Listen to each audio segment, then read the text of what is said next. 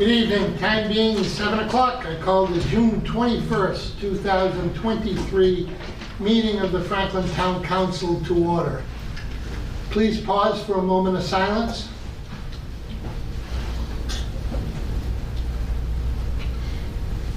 Please stand for the Pledge of Allegiance. I pledge allegiance to the flag of the United States of America and to the republic for which it stands, one nation, under God, indivisible, with liberty and justice for all.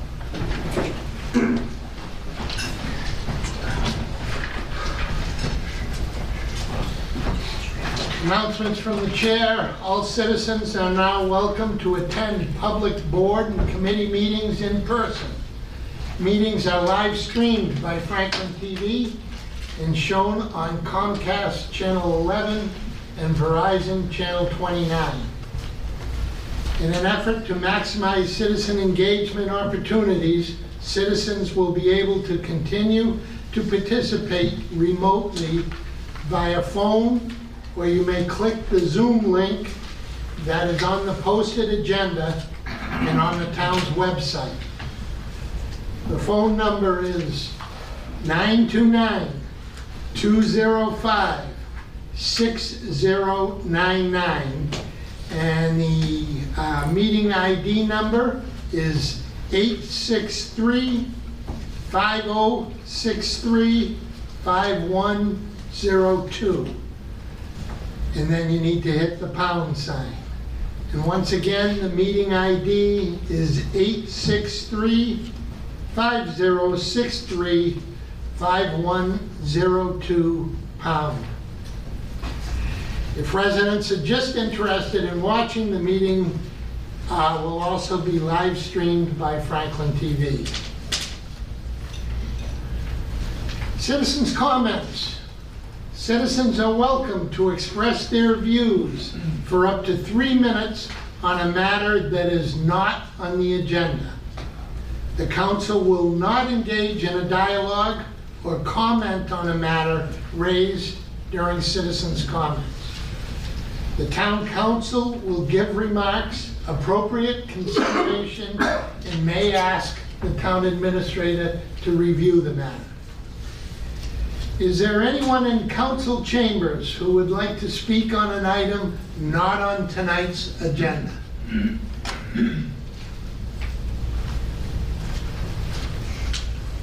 Okay, seeing none, is there anyone out there in Zoom land that would like to speak on an item not on tonight's agenda?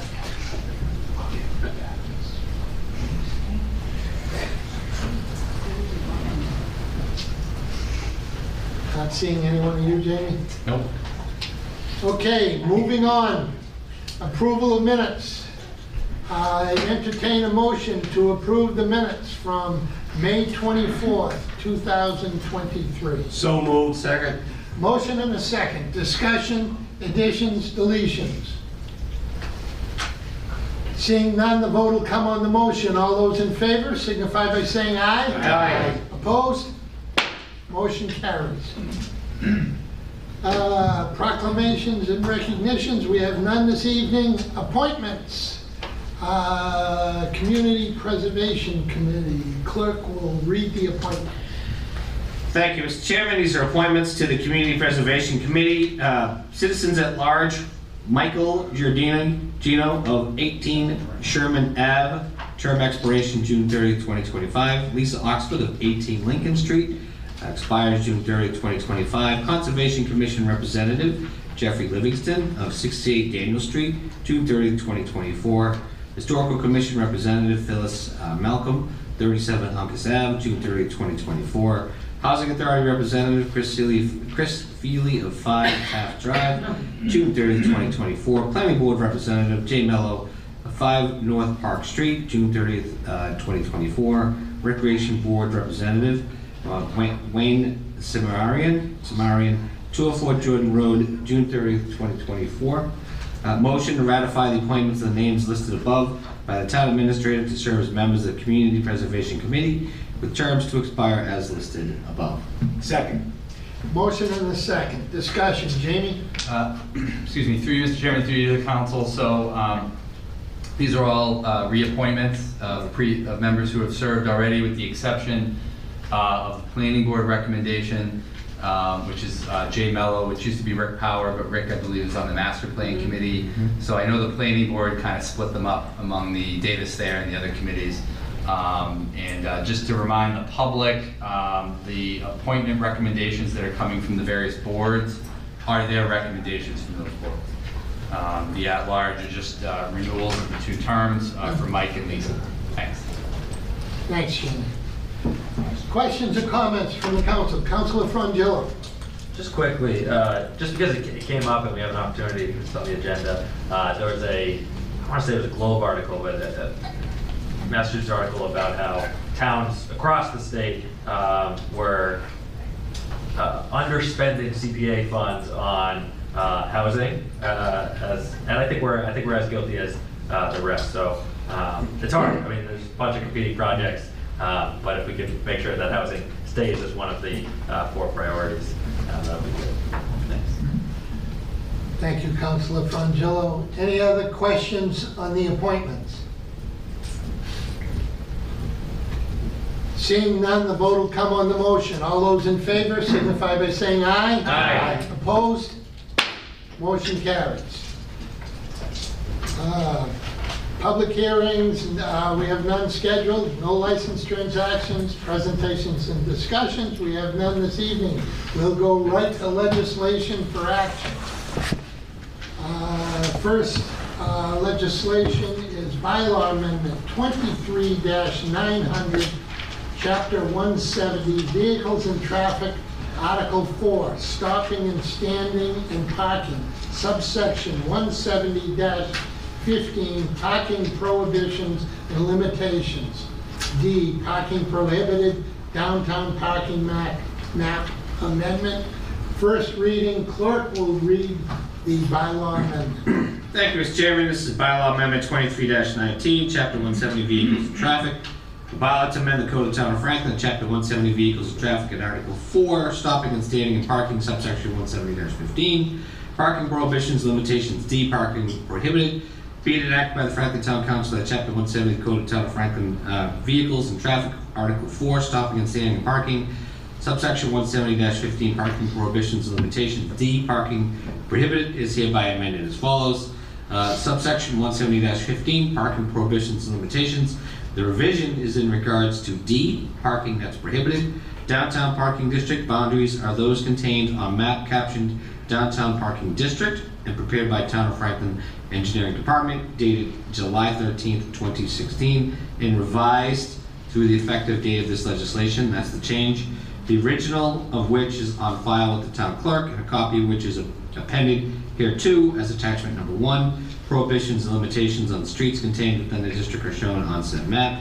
This bylaw amendment shall become effective on and after August 2nd, 2023. The map currently on file with the town clerk, as most recently revised, shall remain effective until August 2nd, 2023. There's the map. Move bylaw amendment 23-900 to a second reading. Second. Motion and a second. Discussion. Jamie. Through you, Mr. Chairman, I'll go through this. I think the memo in the packet, hopefully everybody's had a few minutes to look at it. So the impetus for this was mainly because the parking map needed to change.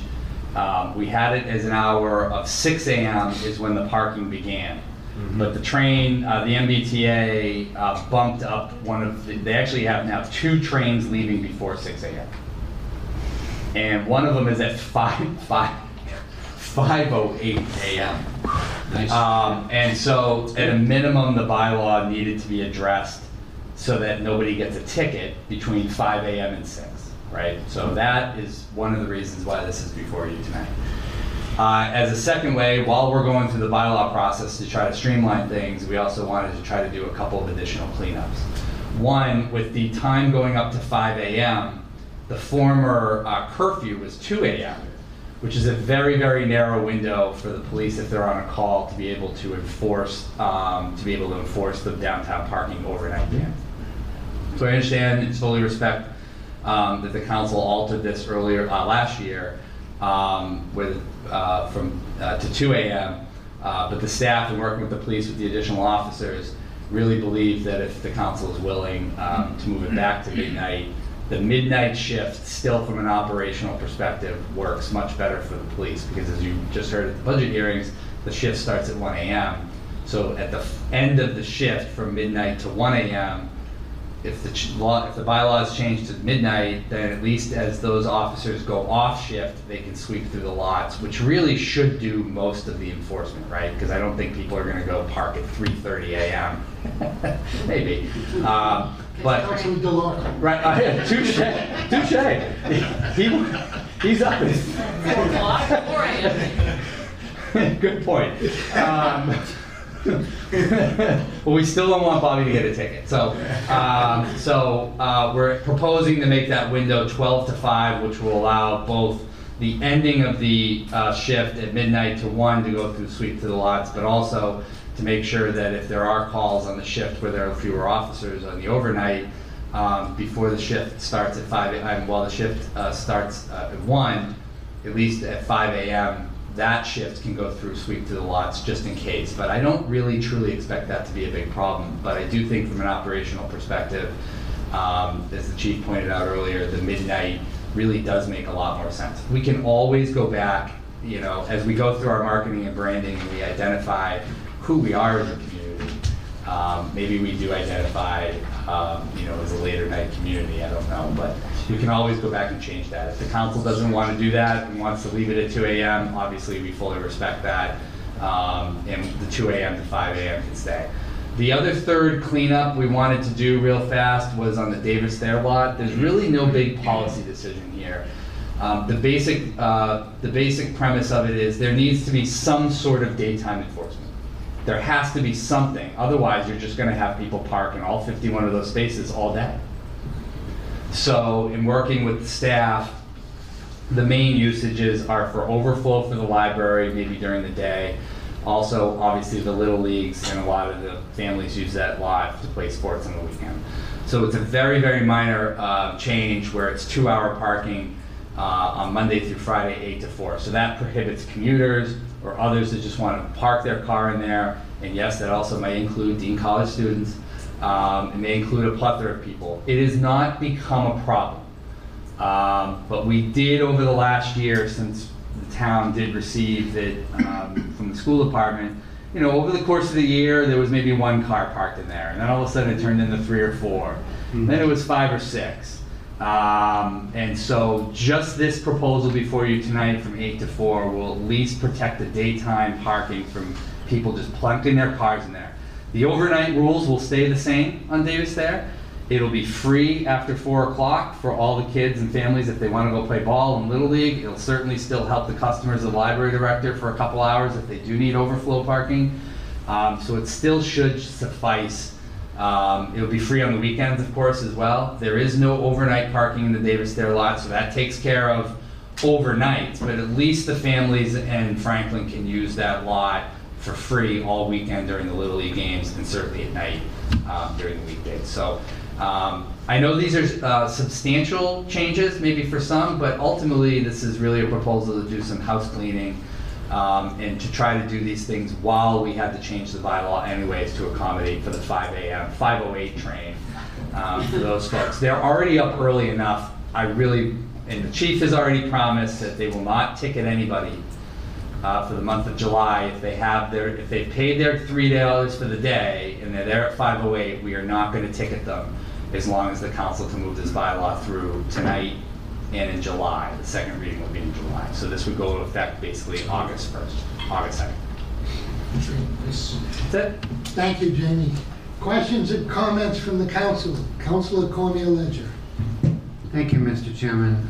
Jamie, I seem to remember a year ago when we revised the downtown parking piece, the moving it from midnight to 2, that had a lot to do with some of the downtown businesses and some of their staff getting out past midnight and needing that extra, like if the customers were, you know, because of their hours of operation, they just needed that extra time. But I agree. I mean, it was a pretty lengthy conversation that we all had to get to the 2 o'clock. So I appreciate what you're saying. I'm just trying to understand why we're back here again. Through Mr. Chair, we're back here again, I guess, not to be defiant, but to be honest, no one's in downtown Franklin past midnight. And I don't think, and I've not heard one issue from a business that their employees or any patrons, as far as I know, the latest game in downtown might be the Black Box if there's a concert, or possibly the Rome at 9:30, 9:45 is when they close. What about Teddy Gallagher's? Last time I checked at Teddy Gallagher's, it was closed by 10. I mean, I don't think they stay open to 11 or 12 on nights. Most places are closed by 10. Yeah, they just you know, and I'm just saying this, why are we back here? I mean, it really is, if we want to enforce that 3-hour window, you know, from a police perspective, it's pretty tough. You could end up going most nights without any enforcement of that lot, because there's probably going to be a call on 495, there's probably going to be a call somewhere else. As we heard from the chief during the budget debate, they're down one person on the overnight shift relative to the other shifts as well. I will admit fully, and just to be transparent, I'm not going to sit here and pretend like myself, like this is you know, the biggest deal in the world, right? I just think it's a modest step forward. It helps the police be able to do the patrol as the community gets acclimated to this. And I think hearing from the businesses in the first year of all of the issues with the new parking bylaw would be advantageous than thinking that we're creating a culture that people are going to stay open till 2 a.m. I don't think there's any customers to go out that late. I mean, maybe I'm mistaken. Council Frangillo may be out. I thought you were looking at me. With his youthful spirit, I can tell you I am not going out. I was at a wedding on Sunday. And I realized we crossed over because I was drinking coffee at 9:15. Like, I was like, you know, I'm struggling to understand where this business market is at 1 a.m. in downtown Franklin. I don't see it. So I'd rather, if the council is willing to be able to try to take that big step forward with all this, but then see how that works out for a year. And if we need to go to 2 a.m. because there's a bustling night scene going on, I'm all for it. I really am. If there was a late night scene going on, I'd be all for the 2 a.m. blah blah. I really would. But I don't think there's a business argument to be made. The other piece of this as well is the only places that are there after 10 o'clock or 10:30 might be Teddy's and the Chinese restaurant. Yeah. And Italian. But remember, they've got to serve food, and their kitchens are shutting down at 10 or 10:30 or earlier. Earlier in a lot of cases. So that could help us in that piece of enforcement as well. And there's street parking. Yeah, and I know many a night I've come out of the Black Box at 10:30 or whatever and drive through town, and there's nobody there. Yeah, reason that. There are cars. Through Mr. Chairman, really quickly, I think, you know, new staff coming aboard, and just I think we also have to have a conversation about how do we revitalize the nightlife in downtown to that level where the kitchens aren't shutting down at 9. Yeah. How do we do that? How do we get people out of the house to come out again and eat and drink and consume? Tom, I think I still have the floor. Yeah, you do. To piggyback on your comments, Jamie, I seem to remember there was a pretty lengthy discussion about trying to revitalize the downtown business, and this bylaw change and parking change was in hopes to give our businesses the leeway to maybe attract some of the Dean kids to, I don't know, come out and enjoy something. I just remember this big long discussion about why we were trying to help the downtown businesses. Maybe that hasn't come to fruition yet, but I thought that's where we were trying to do. But I'll certainly yield the floor. Thank you. Councilor Jones. First of all, Jamie, 5:08 is the time I leave. Two of you. Who knows? Councilor Frangillo can't be out there because he's catching the 5:08.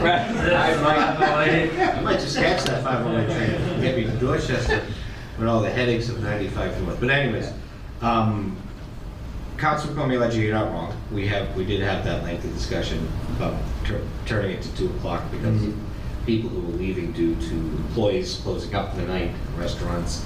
But an interesting comment came actually from the owner of Box Seats, was that because of our bylaw where they have to provide food up to closing, they just don't have the staff, and that's actually some very common feedback I got from many of the businesses in the neighborhood who are like Teddy Gallagher's, even Jimmy D's, where they just don't have the staff. I mean, there are many of these local restaurants are suffering from some severe staffing issues, and they have a tough time just even staying open until 9:30, 10 o'clock at night. So I think, Mr. Chairman, through you to Jamie, just a point of clarification.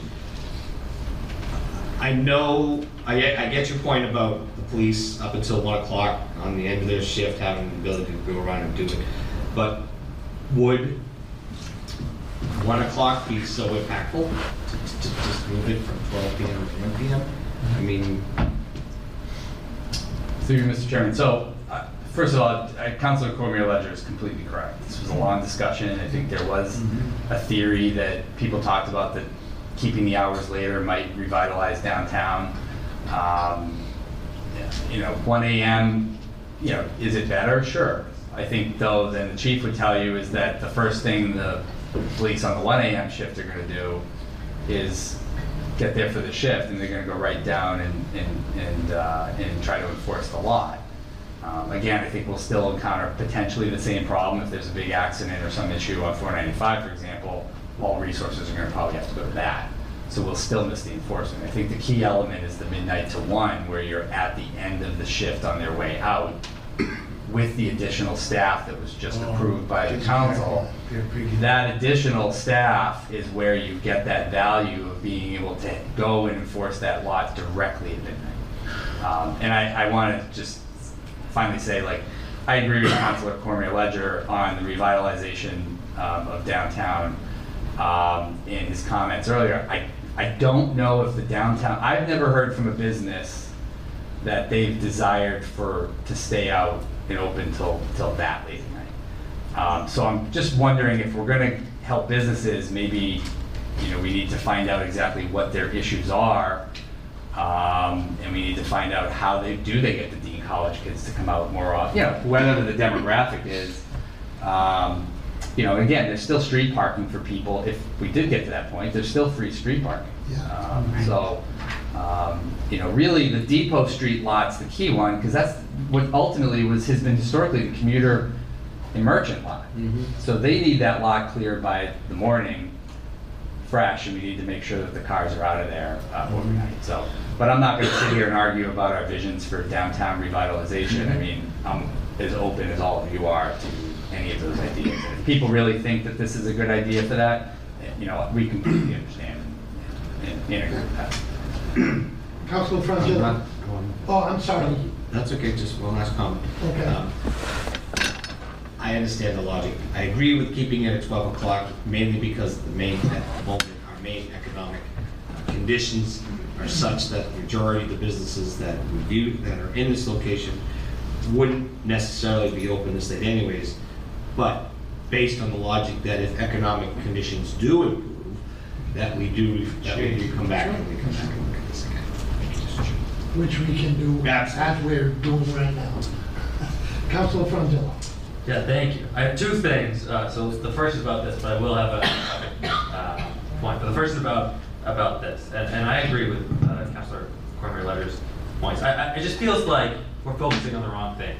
I care less about the ease of enforcement than I do like what are the goals of the rules, and partly because I you know, it's not a, I'm not thinking of it as a moneymaker, right? Like, I'm not thinking of it as like, oh, can we get every single one? We just need enough to, you know, it just needs to be enough of a point so that people choose not to do it, right? So if you get a sweep, even if it's a successful sweep once a week, you know, that's enough people that say, okay, I can't park there because I'm at risk of getting ticketed, and that solved our problem. So I cared less about have we gotten every car than I do about are we giving an opportunity for our businesses to thrive. And to me, it means do we either currently have a business that operates until 1 a.m. with where staff might say there until 2 a.m. or do we want to invite a business that has that? Well, we don't even have to get to the second question because Teddy's is open until 1 a.m. on Fridays and Saturdays. And so if their staff wants to stay, if we want them to park in the lots, which I think we do, then we have to let them be able to stay there until 2 a.m. and we can't be dinging them just because that's easy to enforce. I appreciate the thought. I appreciate that we're working with, and making sure that, okay, does this make sense with everyone? But to me, it seems like we lost sight of the goal of these, which is, are we allowing businesses to thrive? I would be in favor of turning back to 2 a.m. For that reason. Well, it's currently showed. So yeah, well, we would have to amend this to 2 a.m. Right. There are other things that it does. Right. Yeah. So that's one. The second point is just whenever these come up, do we have conversations with property owners around the Ferraris lot? Of their willingness to let us use theirs. I mean, we have 174 public spaces here. I would, I can't wait until we get 174, people that are down. Never mind the street parking, but especially with stormwater fees come up. We've talked about this before. I think master plans. I plan on talking about it and master plan. But if there are ever, if someone's coming back and saying, "Hey, you're charging us for your." For our parking, is there an opportunity to talk to them about, well, if you lend it to us, or if we take that on, it's still yours, still right next to your building, but if we get to open it up to the public, just better, and we're more efficient with our surface parking laws. Through you, Mr. Chair, if I understand the question correctly, we lease the Ferraris lot from that family. So yeah, are there other, you think of Rockland Truss as the big lot, you think of Black Box as the lot. You think about certainly the MBTA ones of both places. To be honest with you, Mr. Chairman, I don't know how to answer that because, in the sense that there's already way too much parking. So I think we agree on that. Yeah. There's not enough cars or people filling the spaces, right? I think for me, business development and downtown revitalization is about marketing and trying to find ways to bring people out of their homes back to be consumers. I think we're missing that piece. From my standpoint, that's the piece that we're missing. I don't think, either one way or the other, I don't think the parking regulations in Depot Street and Ferraris is going to make a big difference to the average consumer or business. I do think it will for the police department. But have we identified or reached out? No. I have not reached out to any other business owners. I don't know. If I have the time to do that. And I don't know if that's the biggest priority. We have a lot of spaces that aren't filled. Part of the goal I will go back to though, as an addendum to that question is, the Depot Street lot, I think we want to fill with commuters. I'm hoping that lot, it used to be filled every single parking space, every day, was packed with commuters. And there was a waiting list. And so we were getting people out of their cars and onto the train and to commute into Boston, which I did Tuesday and was a nightmare. It took me 20 minutes to get from the intersection of 495 to Cambridge, and then took me an hour to get from Cambridge to Boston. Actually an hour and 10 minutes to be precise. But it was mind-numbing. So I'd love to believe that maybe that lot, unfortunately, at some point Depot Street that 68 spaces would then be commuters every day. To which the 5 a.m. enforcement is a big deal, right? Because then that's one space then somebody else can't use the next day, such and such and such. But I've not reached out to any other business owners for parking. I haven't felt like there's a need. Maybe the ideas of stormwater you're bringing up, I think, are far in the future. Maybe now, but I'm not saying that your vision is wrong. I think your vision and where you're going with shared parking is the right one. But we as a community have not created the demand for downtown. We have not. And until we have irritable people who can't find a parking space like Hudson, yeah, I think we're setting the wrong priority list out there. I think we need more people coming to downtown to generate that argument to us that we need to reach out to other entities on parking. Otherwise, we're just going to keep on having lots of parking without like people to fill them. So you and I are well in agreement on that. Okay. Yeah, it's more, you know, as people come to us, if there's an opportunity for just a more efficient use of existing shared parking. You know, the parking's already there. You know, if we can coordinate a little better and there are opportunities, just be open to it. Absolutely. I'm very curious on the pantry. Is now the best time? Yeah. Right. Right. Is now the best time to offer a minute? Why don't we just let everybody else get an opportunity? And then absolutely. Councilor Hamblin. Thank you, Mr. Chairman. Through the chair, to everyone, I guess. So, yes, we did have a long discussion about this. I remember that I said at one time that it would be okay to go to 2 a.m. if we all agreed that we would bring it back if the chief didn't think he could enforce it. And I think my fellow councilors might not think it's a big deal, but I think it's a big deal because people won't follow it if it's not enforced. And we'll have people there that stay overnight. I do think that it would be easier for the police. And it's like, I'm not an expert on it. They're the experts. I kind of feel like they should make the decisions if there's a lot of people that get tagged or get a ticket, then maybe we change it. But I think for now, if it helps the chief get his officers through there, and we can enforce it, then it's really important. The 5 a.m. starting at 5 a.m. is good because we don't want to ticket all the commuters, and the Davis Thayer thing is okay with me too. So, thank you, Jamie, for all your work and the chief. Thank you, Mr. Chair. Thank you, Councilor Hamlin. Councilor Sherry. Chair through you. So is the Davis lot, is it signage there? I haven't noticed. Saying through you, Mr. Chairman, there wouldn't be any signage until after a final bylaw went through. So we aim to do this. I think it would be effective. But there would be. Absolutely. Yeah. Oh, I'm sorry. Mr. That's okay. Yeah, there would be. Definitely. Yep.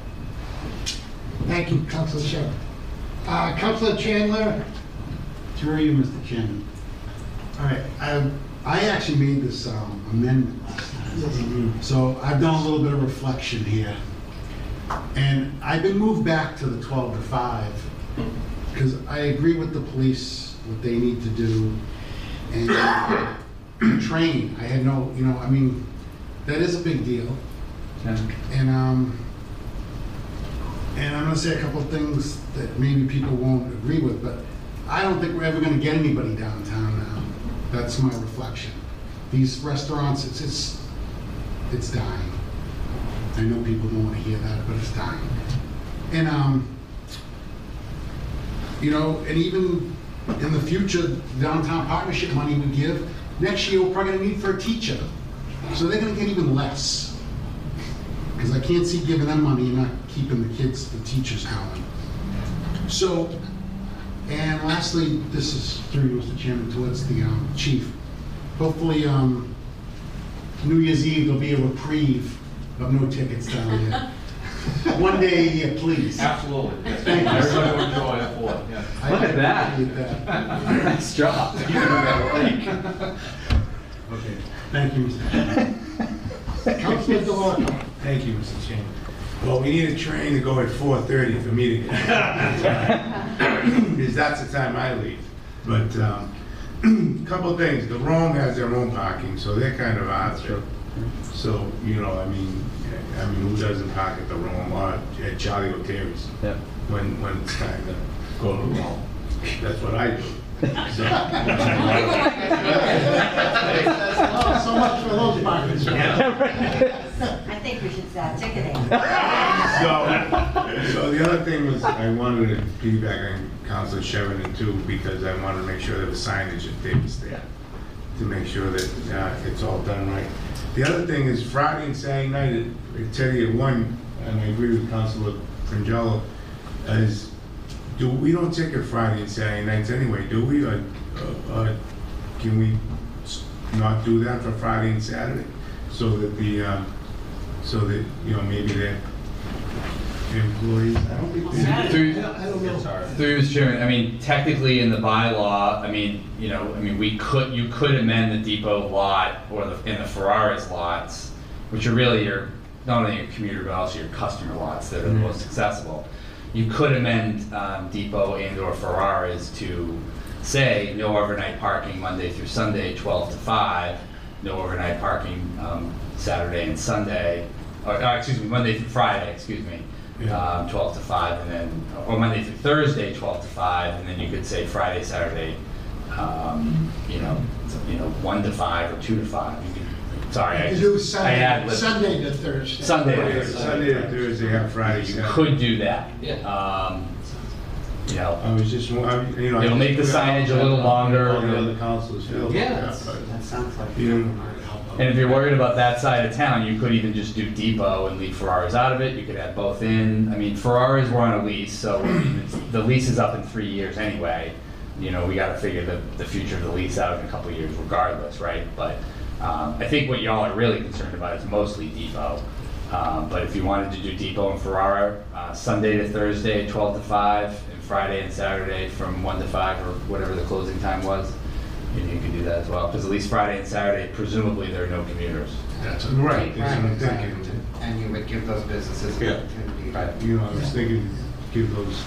What do you think, Chief? I mean,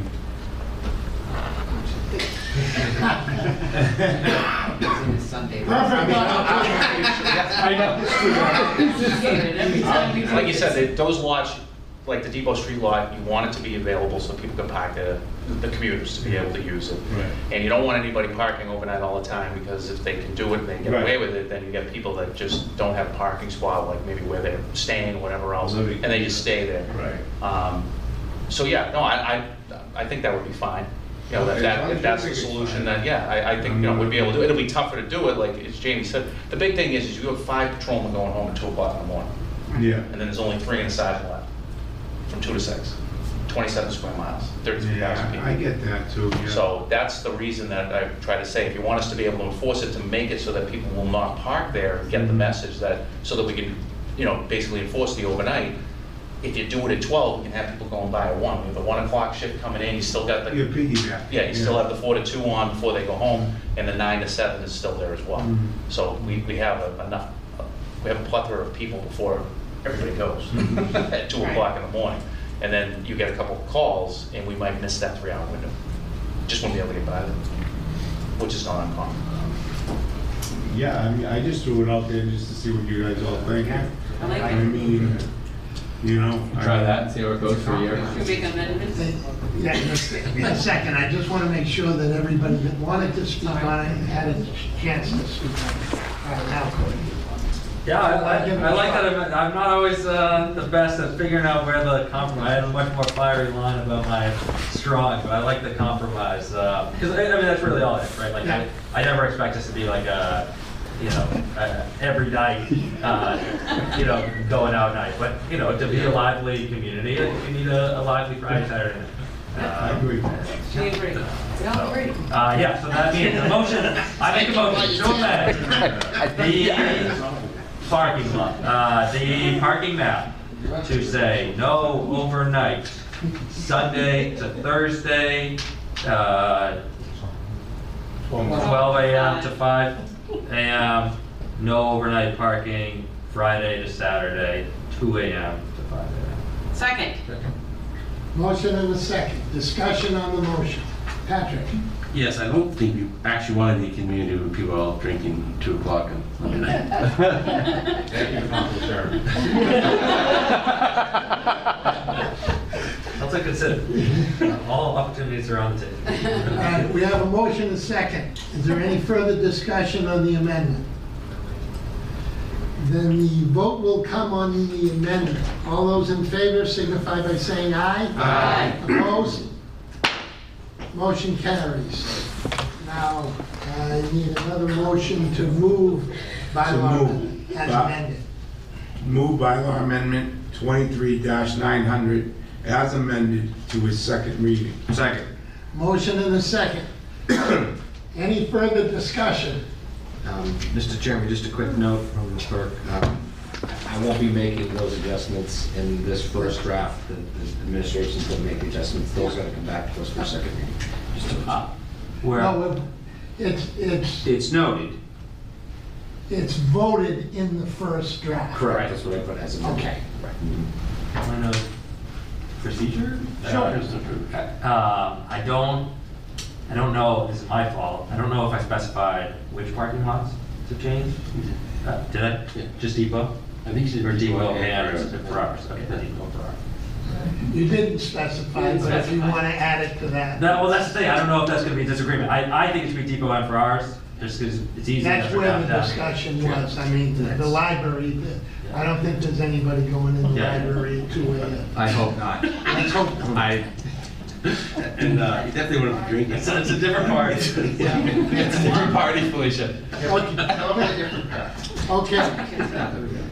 Seeing no further discussion, the vote will come on the bylaw amendment 23-900 as amended. All those in favor signify by saying aye. Aye. Opposed? Motion carries. Nice job. 23-41, appropriation transfers FY23. Clerk will read the transfers. Thank you, Mr. Chairman. This is resolution 23-41, appropriation transfers for fiscal year 23. Purpose to transfer fiscal year 23 appropriations to cover unanticipated shortfalls as follows. I will be reading the source, the department, and then the amount. 123 town administrators expenses $7,500, 135 comptroller's salaries $15,000, 147 treasurer's salaries $20,000, 151 legal expenses $5,000, 152 human resource salaries $30,000, 155 IT salaries $19,000, 240 inspection salaries $15,000, 510 board and health salaries $10,000, 541 council on aging salaries $31,425. 910 benefits expenses $275,000 for a total of $427,925. For uses, 192 department facilities expenses $400,000, 196 central services expenses $10,000, 395 Norfolk Aggie expenses $1,925, 210 fire salaries $7,500, 630 recreation salaries $8,500. For a total of $427,925.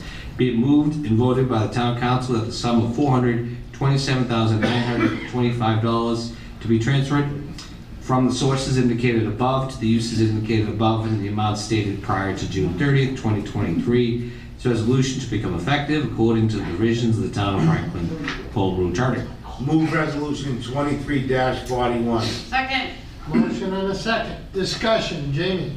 Through you, Mr. Chairman, so the next three resolutions are the final three resolutions that need to be passed to close out FY23, the current fiscal year. This has nothing to do with the budget that the council hearing just went through, just so everybody at home knows. The first resolution are the annual transfers between departments to cover shortfalls in some of those accounts. As you can see, 400,000 of the 427,000 to be transferred is strictly from facilities, which is single-handedly due to the electricity rate that had to go up by 4 cents a kilowatt mid-year, right? So that took effect in January. We talked all about this during the budget hearings. If anybody has any questions on inflation, let me know. And then the other accounts on here are minor. Councilor Jones, I would make one minor change because we wouldn't want Chief Lynch to get any of the fire salaries. In the uses, fire salaries is account 220, not 211. Doesn't change the money, but you know I'm sure the Chief Lynch would be thrilled to get $7,500 extra, and I'm sure Chief McLaughlin would not want to give that up. So you know, they sit next to each other back there, both in blue and white. But all right, we know that. So just for clarification, this is going to police. If you just look on the resolution, it says 210 fire salaries. Yes. Should be 220. Fire is 220. Oh, doesn't change the dollar value at all. Just change that. No clarification. I get that. I'll make that adjustment. Yeah. And And then obviously, if anybody else has any questions on this resolution, happy to answer them. If you, then the second resolution is the same for just the sewer fund. And then the third resolution is actually leftover money that you're required to vote on to deposit into the MECC stabilization. Let's stay with the one resolution. I'm trying to just streamline it, Mr. Chairman. I know you're trying. Too much. Okay, questions from the council? Seeing none, the vote will come on the motion to approve resolution 23-41. A majority votes required. All those in favor signify by saying aye. Aye. Opposed? Motion carries. Resolution 23-42, Sewer Enterprise Fund Supplemental Appropriation FY23. Clerk will read the resolution. Thank you, Mr. Chairman. This is Resolution 23-42, Appropriation Sewer Enterprise Fund Supplemental Appropriation for Fiscal Year 23. Total amount requested $50,000. Purpose, to appropriate funds to Sewer Enterprise Fund retained earnings of Fiscal Year 23 for additional costs related to the Sewer Enterprise Fund expenses. Sewer Enterprise Fund expenses $50,000. Motion, be it moved and voted by the Town Council that the sum of $50,000 to be transferred from Sewer Enterprise Fund retained earnings to the Sewer Enterprise Fund expenses. Said transfer to be made prior to June 30, 2023. This resolution should become effective according to the provisions of the Town of Franklin Home Rule Charter. Move Resolution 23-42. Second. Motion and second. Discussion. Jamie, anything to add? Nope. Okay. Questions or comments from the Council? Councilor Cornelledger. Thank you, Mr. Chairman. I just always think it's important for the audience that's watching from home that may not benefit from some of the documents that we're reading. So it does say here that this is really a safety net appropriation, that the department may not need the money, and in that case at the end of the year the money would still go to free cash. The town administrator is proposing this to make sure that things balance correctly. Mm-hmm. Correct.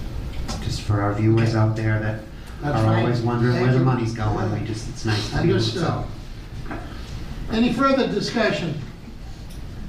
Seeing none, the vote will come on the motion to approve Resolution 23-42.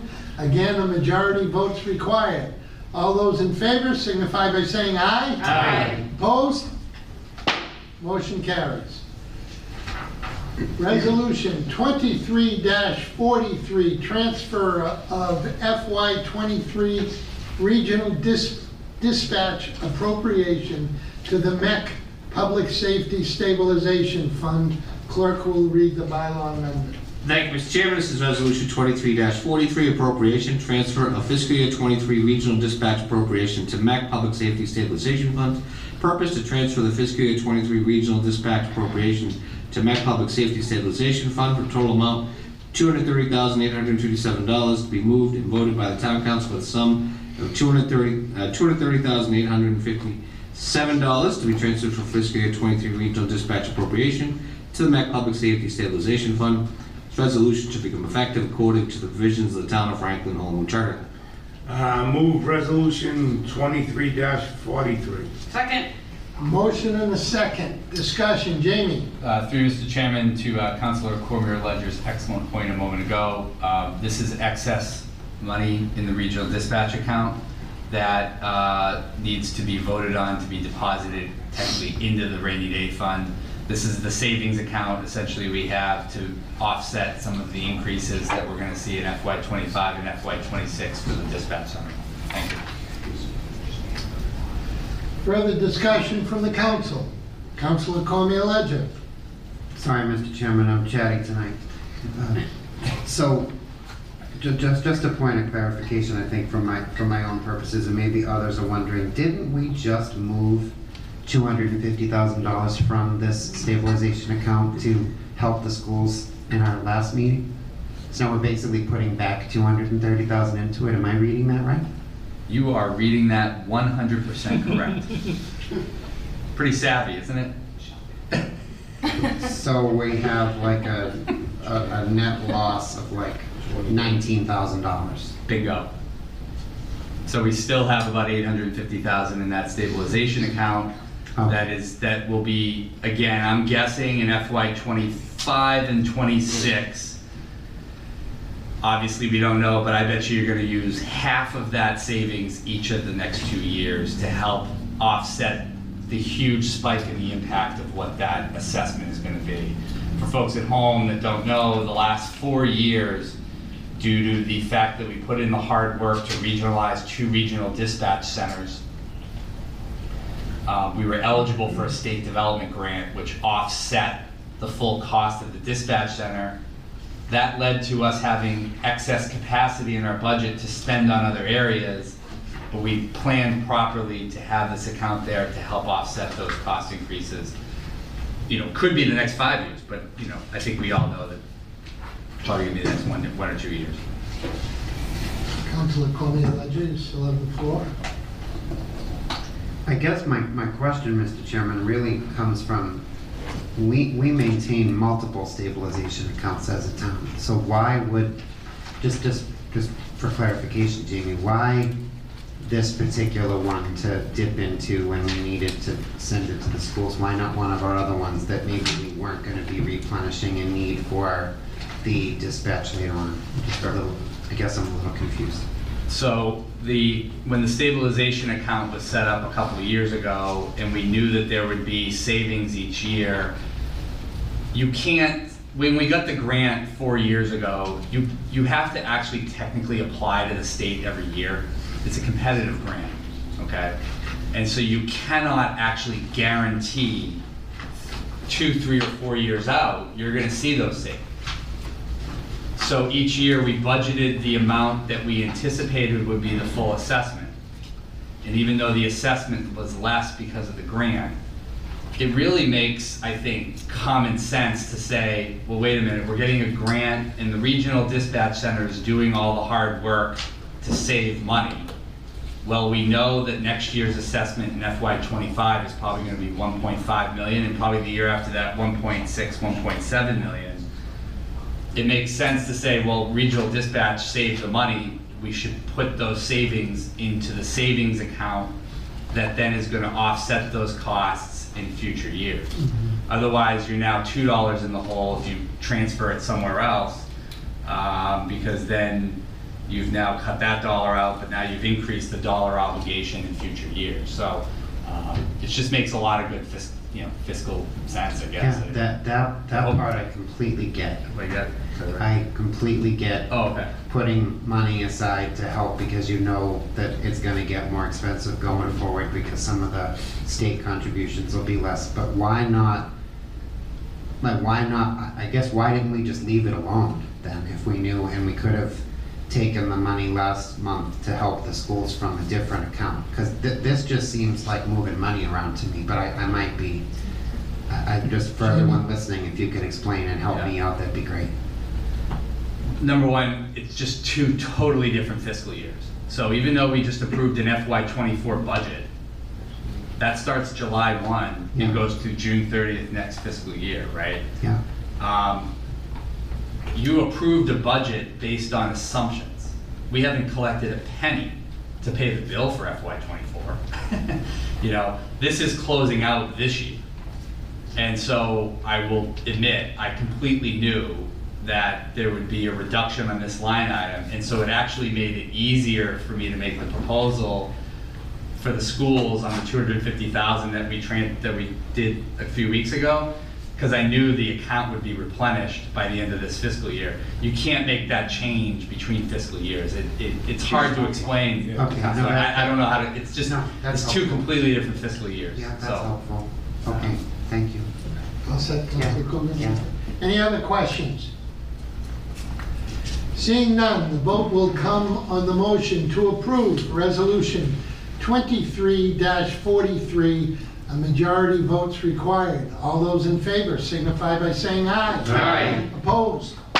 Motion carries. Resolution 23-44, appropriation of funds to enable town to implement Chapter 193 of the Legislative Acts of 2018, landfill land swap legislation. Clerk will read the resolution. Thank you, Mr. Chairman. I'm happy to read this resolution. Resolution 2344, appropriation of funds to enable the town to implement Chapter 193 of Legislative Acts of 2018. Landfill land swap legislation, so called, whereas in Chapter 193 of Legislative Acts of 2018 authorizes the Commissioner of the Commonwealth of Massachusetts Divisions of Capital Assessment Management and Maintenance, hereinafter known as DCAMM, DCAM, to convey certain land abutting town of Franklin's former land landfill to town, and whereas partial consideration for said conveyance includes town's payments to DCAM of compensation representing the fair market value of said land based upon independent appraisal, and whereas the town has had an independent appraisal performed which determined that the fair market value of said land to be $200,000.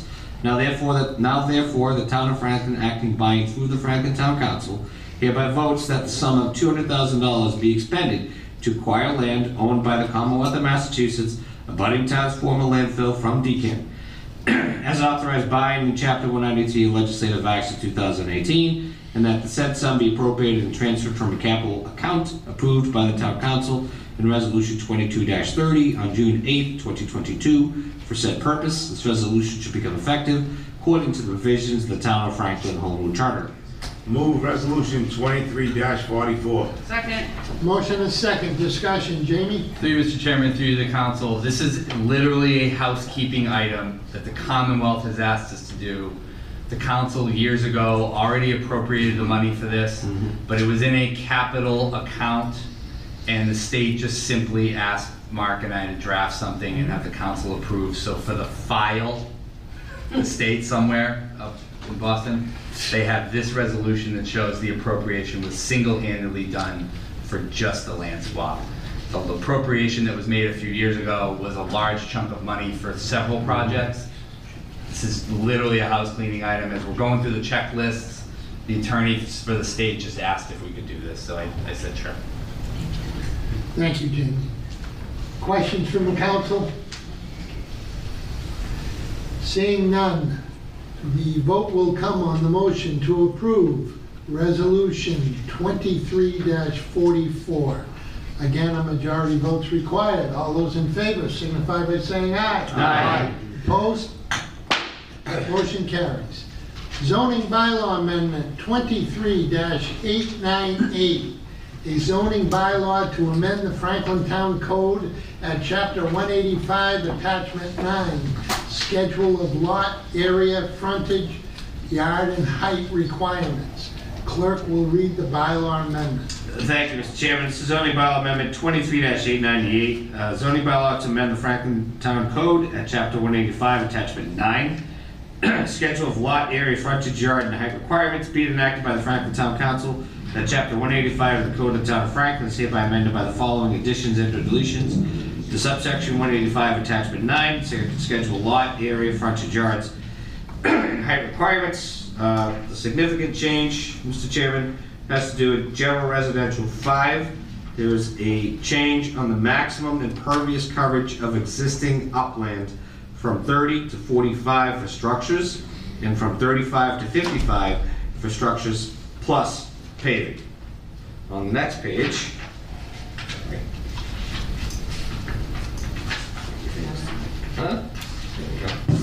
on the next page, note number 7 has been revised to read, permitted residential uses must observe requirements of general residential 5 districts for residential use buildings, multi-family residential with 3 housing units, and mixed-use buildings are exempt from the requirement. The foregoing zoning bylaw amendment shall take effect in accordance with the Franklin Home Rule Charter of Massachusetts General Law, Chapter 48, Section 5. Move zoning. Hang on one second, Councilor DeLocco. Should this be 898R or 898?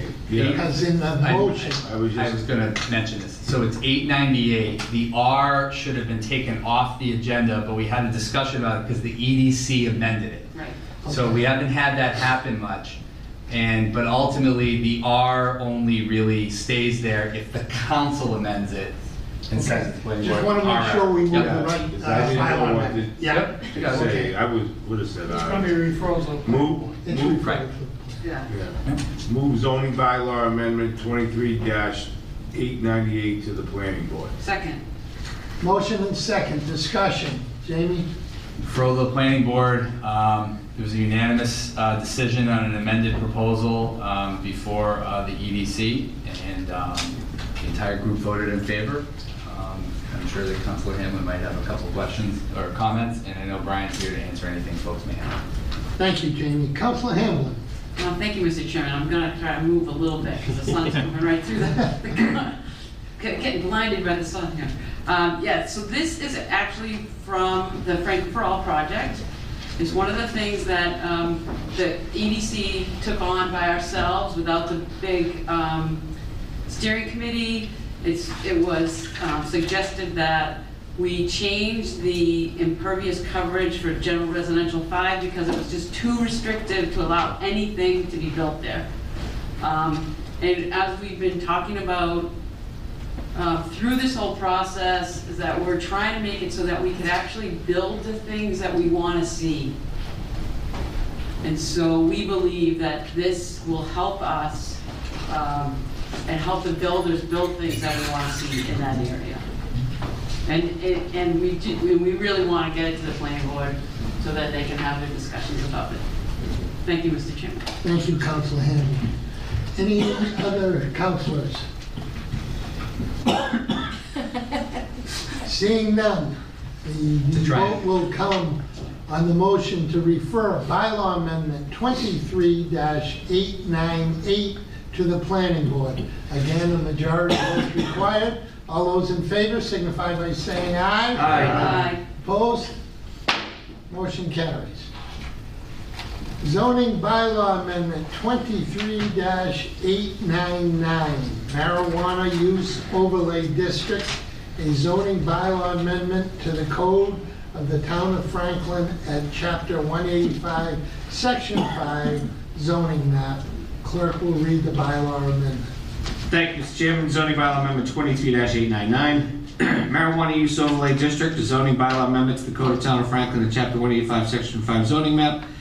Be enacted by the Franklin Town Council. The Code of Town of Franklin is hereby amended by making the following amendments to subsection 185-5 zoning map. That the zoning map of the Town of Franklin be amended by deleting the marijuana use overlay district of the following 7 parcels of land as shown in the Town of Franklin's assessor's map. Parcel numbers 288-004-000, 290-003-000, 290-004-000, 295-002-000, 295-003-000, 295-004-000, 319-015-000. And the zoning map of the Town of Franklin be amended by adding the marijuana use overlay district. The following 9 parcels of land is shown on the Town of Franklin's assessor's map. Parcel numbers 272-002-000, 272-005-000, 274-009-000, 275-001-000, 290-007-000, 306-043-000, 314-021-000, 314-023-000, 319-023-000. The area to be rezoned is shown on the attached map. Proposed zoning map changes to marijuana use overlay district. The foregoing zoning bylaw amendments will take effect in accordance with the Franklin Home Rule Charter and Massachusetts General Law, Chapter 40A, Section 5. Move zoning bylaw amendment 23-899 to the planning board. Second.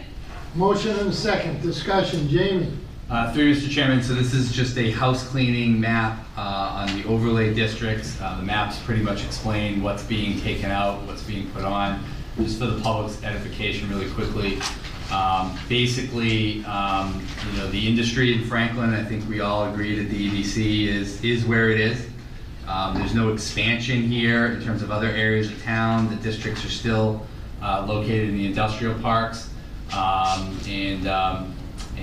and we know that there's some parcels that have changed due to church relocations, school relocations, making sure there's proper buffer zones. Brian, Gus, the staff, Amy, everybody, Mark, myself, we've all gone through these maps. We all talked to the EDC. The EDC voted unanimously to bring it to the council to refer to the planning board. Thank you, Jamie. Questions from councilors. Councilor Hamlin. Thank you, Mr. Chairman. Not a question, but just this was on one of our to-do lists, our goals for the year or the term. So the staff went through this, and this is just their recommendation. There were people that might not, that didn't like it, but I think it's important to get to the public hearing so that we can hear from everyone, all the landowners and all the abutters. And so that's why we recommend this to go through to the planning board. Thank you, Councilor Hayden. And Councilor Chandler. Through you, Mr. Chairman.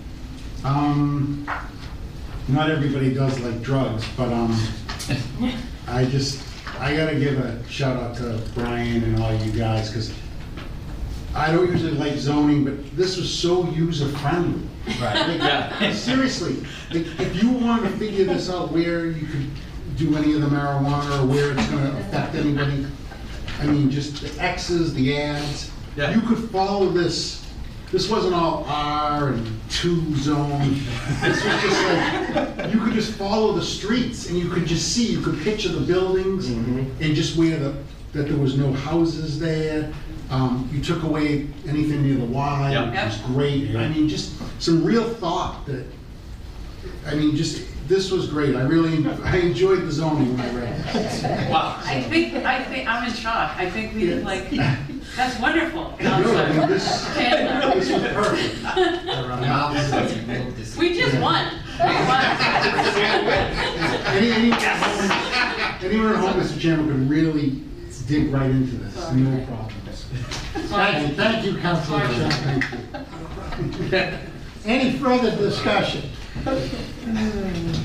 Seeing none, the vote will come on the motion to refer bylaw amendment 23-899 to the planning board.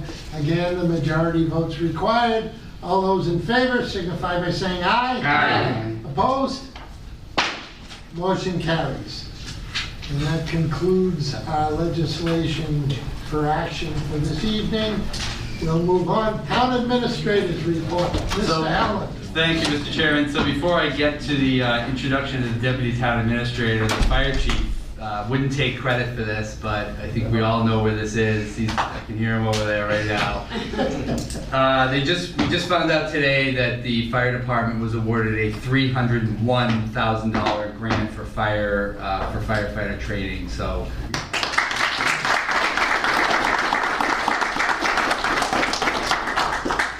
I think he set me up so he would get the applause. Anyways, so thank you, Mr. Chairman. So obviously, I handed out the announcement appointment to the Deputy Town Administrator. I handed out a copy. I'll send it around to the community.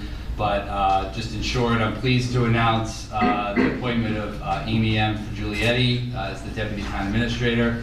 I know Chris will show the camera finally off me at some point. But anyways, just want to illustrate to the public, Amy's a career public servant who brings nearly 20 years of in-depth, diverse, and extensive public sector experience to the organization. I will be sending her professional bio out. I know you all have it in front of you.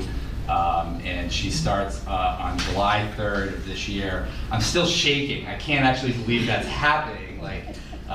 When I read this, I'm still trying to even pinch myself that we're here. Just for the public, I know obviously this is a really critical position for the community, but the hiring process went very smoothly. It did take us several months to complete. The town was very fortunate enough to receive 119 applications for this position. I had to kind of recount them several times to believe it myself, but I think hopefully that speaks well of the organization. The interview panel, many of which are here tonight, were HR Director Karen Bratt, the Chief of Police TJ Lynch, the Fire Chief Jim McLaughlin, the Library Director Felicia Odie, Treasurer Collector Carrie Bertoni, and how could I leave them out? The DPW Director, Ham of all hams, Bruce Cantareggi, and myself. We did 3 days of interviews, almost a dozen folks. The panel independently and confidently and unanimously, independently, each person easily selected Amy for the position. She did a phenomenal job in her interview. Her background is extremely extensive, and we are extremely excited. I'm just going to be selfish for a minute. I'm really excited, and I can't thank the committee members and the panel members enough. For their thoughtfulness of what of what the community needs, as I told all of them. I really wanted them to make the decision, right? At the end of the day, whether I'm here or not here, whoever's in the seat, they know their departments the best, they know their succession planning the best, and for the future health of the community, as Jeff did as well.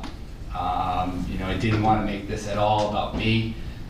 You know, I wanted it to be a large part about them, because they're also, their colleagues will have that confidence as well, and really do appreciate their thoughtful input throughout the interview process, and for challenging me and challenging one another to make sure that we hire the best candidate. I think everybody feels that we certainly did. In addition to familiarizing herself with the community, Amy's early slate of work will include several business development projects, marketing and branding, cultural and historic resources development. She'll certainly be working with us, Mr. Chairman, on college relations. Shared streets initiatives, which she has a lot of experience with from her experience in Wellesley. And obviously a lot of other special, unique projects to take off my plate. One of the other things I hope to have her focus on early is on social services. Individual departments and organizations in town. We were at the food pantry last week with their new building. But one of the things I've seen is really not as much collaboration, and we all work really well together, but I think everyone's hearts are in the right place trying to run forward with a lot of different things relative to mental health, substance abuse, opioid addiction, food security, homelessness. We've talked a lot about this over the last several years, certainly from the pandemic, and you know, we really haven't had anybody to really lead a more holistic charge. The schools are doing their thing, and they're in their space. Do they know what's going on in the police department? Does the police know what's going on in some of the nonprofits in town? And I think if we're going to maximize our resources and be the most effective in addressing those issues and really identifying exactly what the need is, you know, we certainly need somebody in her experience, certainly working in the city of Boston. Will lend a lot of very extensive experience to social services. So just really, really excited to have her here. Again, she's going to be starting on July 3rd. And as I say at the bottom of the memo, as all of you did for me and all the other folks that have come to town, I hope the community will give Amy Franklin's traditional warm welcome to the Franklin family. So just want to introduce Amy Frigulietti as our next Deputy Town Administrator. And they're going to ask you, Amy, which is a good job interview right in and of itself. So I'll hop right up to the microphone.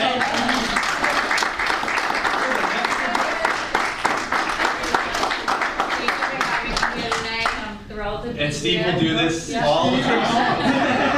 This should have been a warning on that. Thank you so much. I'm thrilled to be here. I can't wait to, you know, really meet all of you and work with the departments and the staff and really get out into the community and learn the issues and start work, you know, get to work. So thank you so much for having me. Well, thank you and welcome aboard. Thank you. Are there any questions? Or? Anybody have any questions? Of course I do. I'm going to go to Councilor Clark. So, is it? Can you take over the role as Jamie now? Because when Jamie was Jeff's, we just called Jamie. Jeff was like retired for at least 2 years. No way. Jamie's getting older. Yeah, exactly. No, but welcome aboard. I've heard great things about you. So. Thank you so much. Councilor Jones. Thank you, Mr. Chairman. I mean, Jamie, you could have given her a start date of July 5th. At least she gets the holiday. We're paying her a holiday. Yes. Give the woman a break. She hasn't spoken like a union person. I know. That's right. You know what? You know what the weekend's come from, right? Yeah. I know she does. It's such a pleasure to have you. With your extensive background and knowledge, and I have full faith and trust in all the members who are part of your hiring. For them to have a unanimous decision to hire you on tells me a lot about your personality and your abilities to do your job. And I look forward to working with you. It's nice to not have to put up with Jamie all the time. I'm just kidding. It's true, but I don't want to put up with myself. All joking aside, you're a great addition to our administration, and I welcome you aboard. Thank you so much. I appreciate it. Anybody else? Amy, well, welcome aboard. That was easy. Apologies. It will get hard. Thank you so much. Thank you, Amy. It doesn't really work for us yet. Yeah. We don't want to scare away. Okay. Jamie, anything else on your report? Okay, subcommittee reports. EBC met.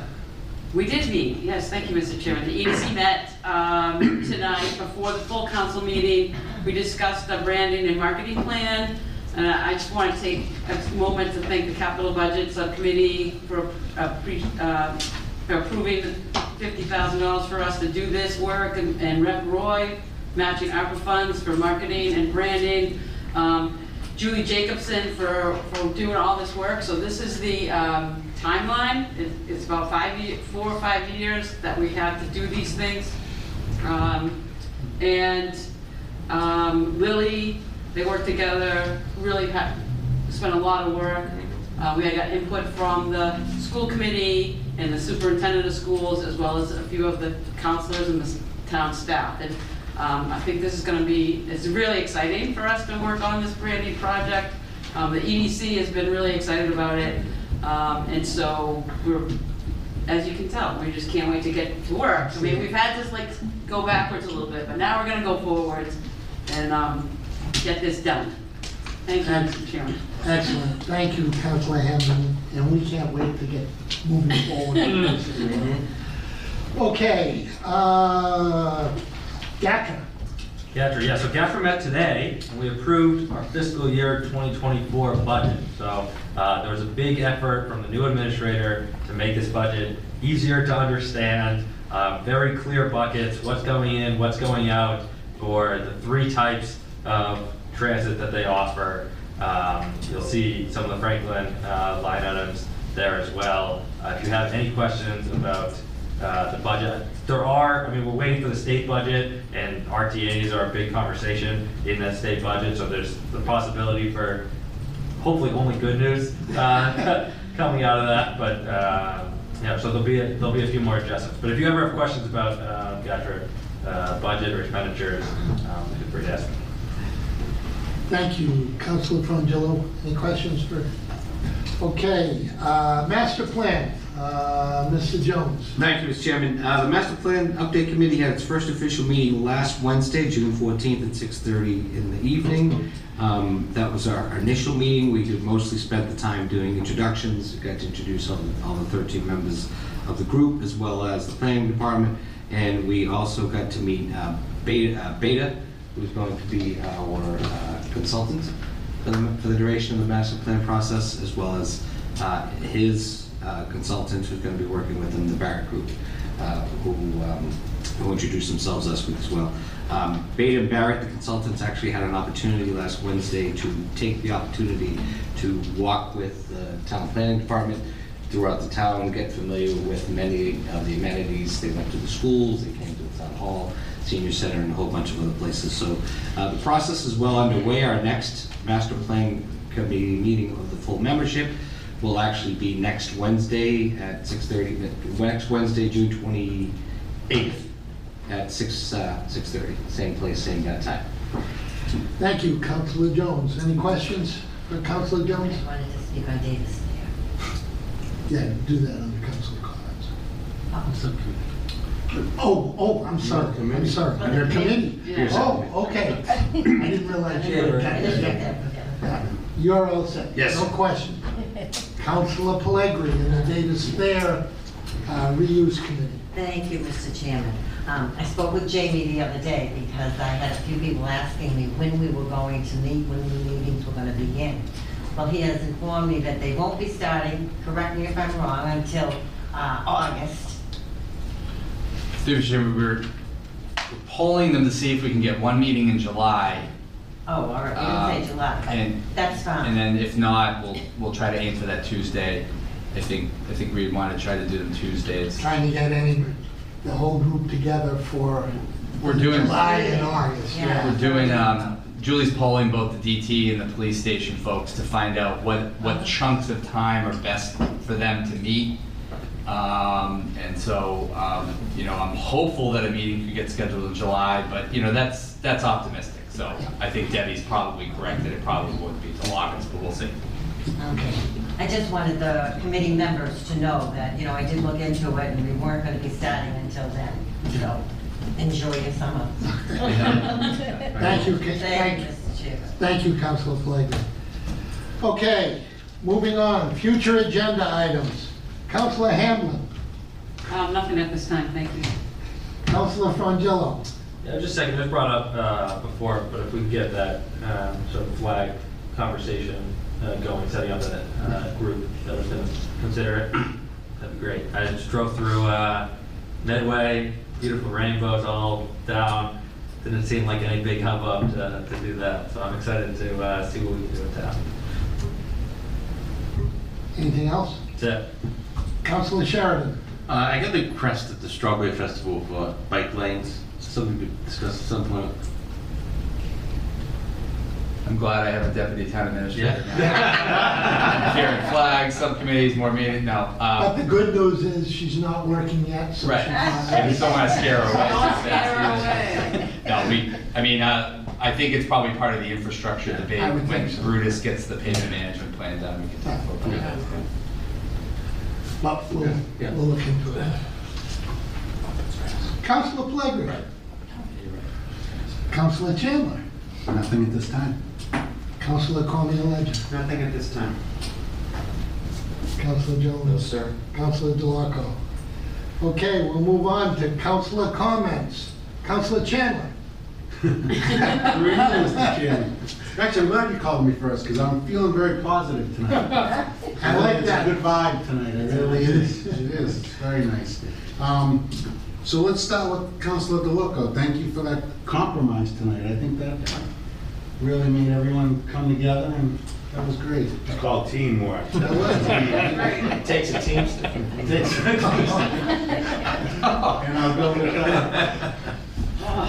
Councilor Jones, you did an excellent job. Your first meeting as chairman of the master plan.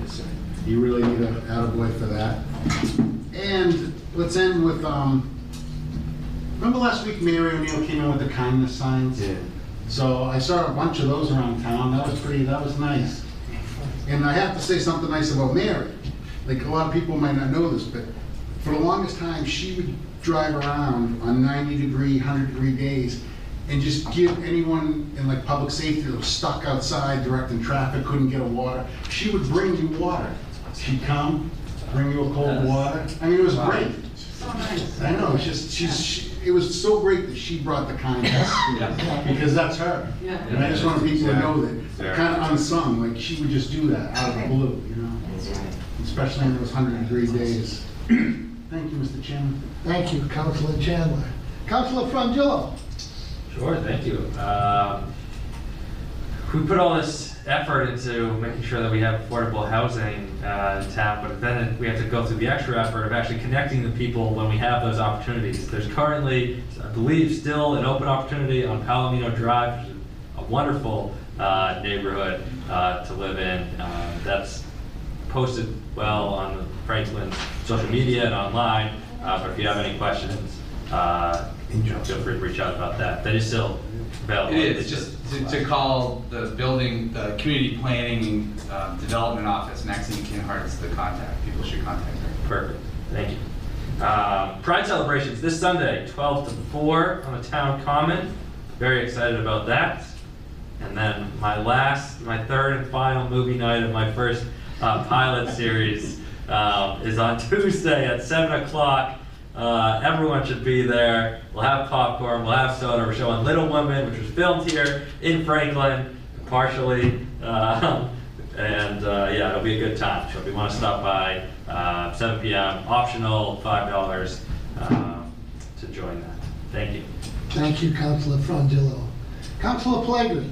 Thank you, Mr. Chairman. I wanted to first thank the food pantry. It was a wonderful celebration that we had there, and I'm so proud of all of the work that these people have done and transformed Edmonds into this food pantry. It's just great. Franklin is very, very fortunate, very fortunate. Secondly, I have two very sad things. The Gates family, with the passing of Anthony Gates. I was there at the wake and then again at the funeral, and just to see all of those people that were there, the students and all, the way that they were in uniform and they just presented to the family, and I did get a chance to talk to the family, that they were just so honored. I had gone up early and the line was so long, and I went home and I went back up again and it was still so long. So by the time I got up there, there was no one, you know, a couple of people. So I had a chance to talk to both of them. And not that I know them, my son went to college with the father, and they played football together. So he was out, you know, too. So, and it was just a very, very sad time. And they were very thankful for all of the people that showed up. Secondly, Roger Rondo. Roger has been a part of this town for so, so long, and I don't mean just by age. He has been involved with so many committees and has turned it down now to his sons. We have John Rondo and Greg, the two of them that are on committees here in Franklin too. Roger was always so very proud of them, and it was just a very sad time for the Rondo and the Sudi family. It was very well attended, and two great people passed on this past week, and I'm sure there were others that I just don't know about, and I'm sorry for that, but for these two people, we send our best to their families. Thank you, Mr. Chairman. Thank you, Councilor Pellegrini. Councilor Sheridan. Yeah, I too offer my condolences to those families, and I think the people who worked in the organized Strawberry Festival and the people who work on the 4th of July committee that looks like it's going back straw. Thank you. Thank you, Councilor Sheridan. Councilor Cormier-Ledger. Thank you, Mr. Chairman. Certainly want to echo my condolences to the Gates family. This community's lost two young men in a very short span of time, tragically, and it is nice to see the community respond in such a loving and supportive way to those families during these very tough times. Also want to thank Mary for my lawn sign. So. Yeah. Proudly telling everybody on Ashbury Drive that kindness matters, so they'd rather slow down. I want to welcome Amy. We can finally stop hearing him complain. So, you know, really looking forward to you kind of easing a little bit of that conversation. Thank you to the Pride Committee for everything that they're doing for this weekend celebration, which is going to be great. And certainly thank you to the 4th of July committee, as Councilor Sheridan said, that's gearing up. I'm looking forward to flipping grilled cheese sandwiches with my fellow Dems at their booth, so that's always fun.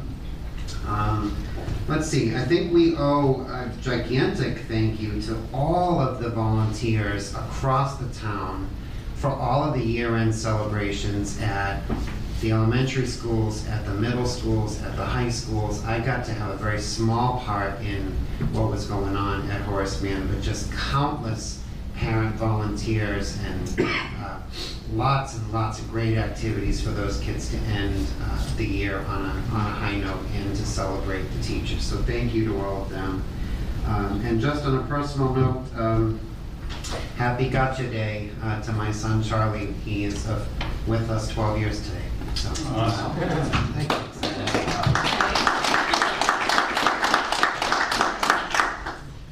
Councilor Hamlin. Oh, thank you, Mr. Chairman. Through the chair, I'd like to echo all the condolences to the Gates family and the Rondo family. It's definitely tough. Also, the Strawberry Stroll was a lot of fun. Councilor Sheridan and I were there, and we talked zoning to people, and a lot of people came up to us and talked about what we get to talk about what we're doing and what we want to do, and it was really great. We were next to a booth that had face painting, so we had a long line in front of us. All the kids, all the parents were stuck in front of us, and they had to talk to us. So that was really great. Where we were placed was perfect. And just don't forget, the Franklin Farmers Market is ongoing right now on Fridays from 2 to 6 at the at the Common. It's going well, even though they've had some thunderstorms on Friday afternoons. There's great food, homemade ice cream this week, live music, SNAP is available for people who need it. And just remember, it's where community comes together. So there's a lot of stuff going on down there, and it's really a lot of fun. So, Cousin's lobster truck. Cousin lobster truck could be there because Attorney Sorrell requests it every week. And he wants them there earlier so he doesn't have to wait around after he gets out at lunch. And happy summer, everyone. Yeah. Thank you, Mr. Chairman. Thank you, Councilor Hamlin. Councilor Jones. Thank you, Mr. Chairman. Of course, condolences to the Gates and the Rondo family. I mean, when that came across the report last week with the truck of that accident, I shuddered. It's just the loss of the child is every parent's worst nightmare. I feel so much for the Gates family. God bless them, and for their loss. On a different note, so much has already been said by so many councilors. I echo everyone's comments in regards to many of the happenings that are going on. I do want to mention also the Strawberry Stroll, how we were very fortunate that despite the rain that came in on Friday, they were able to move the event to the Saturday, which was only disturbed by approximately 15 to 20 minutes worth of rain at the beginning. But I swear to God, it was like once the rain went away, the whole place was flooded with people. Mm-hmm. And it was just an absolutely extraordinary turnout for such a wonderful event. It was so well received. I think that was a testament to so much hard work by the volunteers of the Downtown Partnership and so many of the businesses that take part in that event. It just goes to show you that is a statement that the community is looking for more of these types of events, and that we definitely need to continue to try to provide that for our community. On a personal note, I want to thank everybody and anyone who made their part in making the Franklin Food Pantry come to fruition. It was a great, well-received event on June 12th at 8:30 in the morning over in front of the new Franklin Food Pantry, AKA Edmonds. The place came out great. It's such a testament to our community and all the hard work that people put into it. Other than that, Mr. Jones, congratulations on coming on board to the town of Franklin. Look forward to working with you. Thank you, Mr. Chairman. Thank you, Councilor Jones. Councilor DeLarco. Thank you, Mr. Chairman. Obviously, condolences to the both the families. I mean, you know, Mr. Rondo was at our St. Anthony's meeting 3 weeks before he passed, so that goes to show you. Who obviously wasn't that sick for that long, you know, so that was good. But, you know, it's somebody told us, I think Tommy, you were there with us this morning, that Anthony Gates and Nick Gasker are right next to each other in the yearbook. That's kind of eerie, but I mean, to both those poor young families, I couldn't even imagine. You know, they followed me in Pop 1, and they were a little below me in Pop 1, but I do remember them a little bit. It's just so sad. It's just unbelievable. But the community will come back. It always does. You know, one day at a time. But outside of that, welcome Amy. You know. Well, we have a lot of conversations. I wouldn't even call Jamie anymore. July 3rd, you have to wait. But no, welcome aboard. Glad to have you. After July 3rd, nobody's calling. He's out.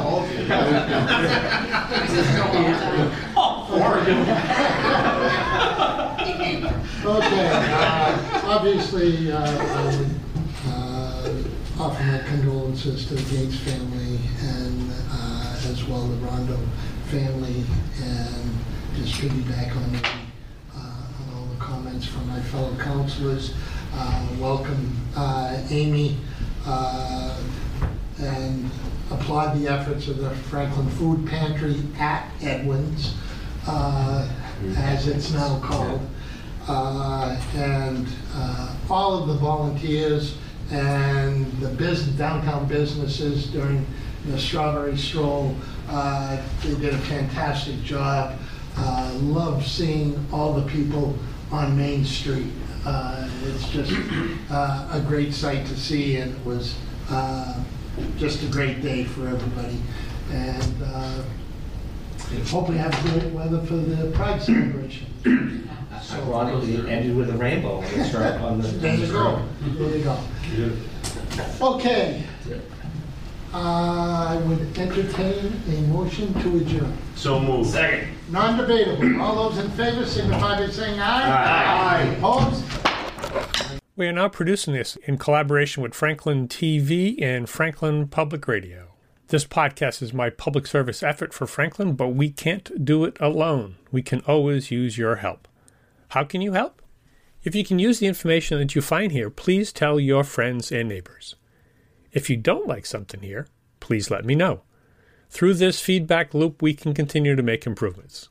And I thank you for listening. For additional information, please visit franklinmatters.org. If you have questions or comments, you can reach me directly at suresteve@gmail.com. The music for the intro and exit was provided by Michael Clark and the group East of Shirley. The piece is titled Ernesto Mañana, copyright Michael Clark and Tin Type Tunes in 2008, and used with their permission. I hope you enjoy. And by the way, you can also subscribe and listen to Franklin Matters Radio on your favorite podcast app. Search in podcasts for Franklin Matters.